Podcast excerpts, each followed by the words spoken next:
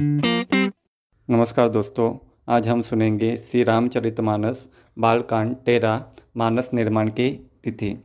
अब मैं आदरपूर्वक श्री शिव जी को सिर नवाकर श्री रामचंद्र जी के गुणों की निर्मल कथा कहता हूँ। श्री हरि के चरणों पर सिर रखकर संवत 1631 में इस कथा का आरंभ करता हूँ। चैत्र मास की नवमी तिथि मंगलवार को श्री अयोध्या जी में यह चरित्र प्रकाशित हुआ, जिस दिन श्री राम जी का जन्म होता है। वेद कहते हैं कि उस दिन सारे तीर्थ वहाँ चले आते हैं। असुर, नाग, पक्षी, मनुष्य, मुनि और देवता सब अयोध्या जी में आकर श्री रघुनाथ जी की सेवा करते हैं। बुद्धिमान लोग जन्म का महोत्सव बनाते हैं और श्री राम जी की सुंदर कीर्ति का गान करते हैं।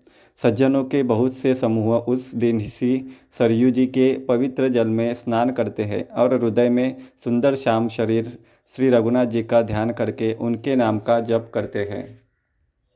वेद पुराण कहते हैं कि श्री सरयू जी का दर्शन, स्पर्श, स्नान और जलपान पापों को हरता है। यह नदी बड़ी ही पवित्र है। इसकी महिमा अनंत है, जिसे विमूल बुद्धि वाली सरस्वती जी भी नहीं कह सकती।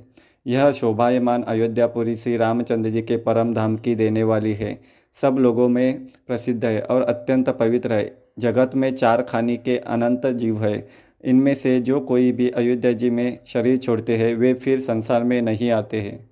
इस अयोध्यापुरी को सब प्रकार से मनोहर, सब सिद्धियों की देने वाली और कल्याण की खान समझकर मैंने इस निर्मल कथा का आरंभ किया, जिसके सुनने से काम, मद और दम्भ नष्ट हो जाते हैं। इसका नाम रामचरित मानस है, जिसके कानों से सुनते ही शांति मिलती है। मन रूपी हाथी विषय रूपी दावनल में जल रहा है। वह यदि इस रामचरित मानस रूपी सरोवर में आ पड़े तो सुखी हो जाए।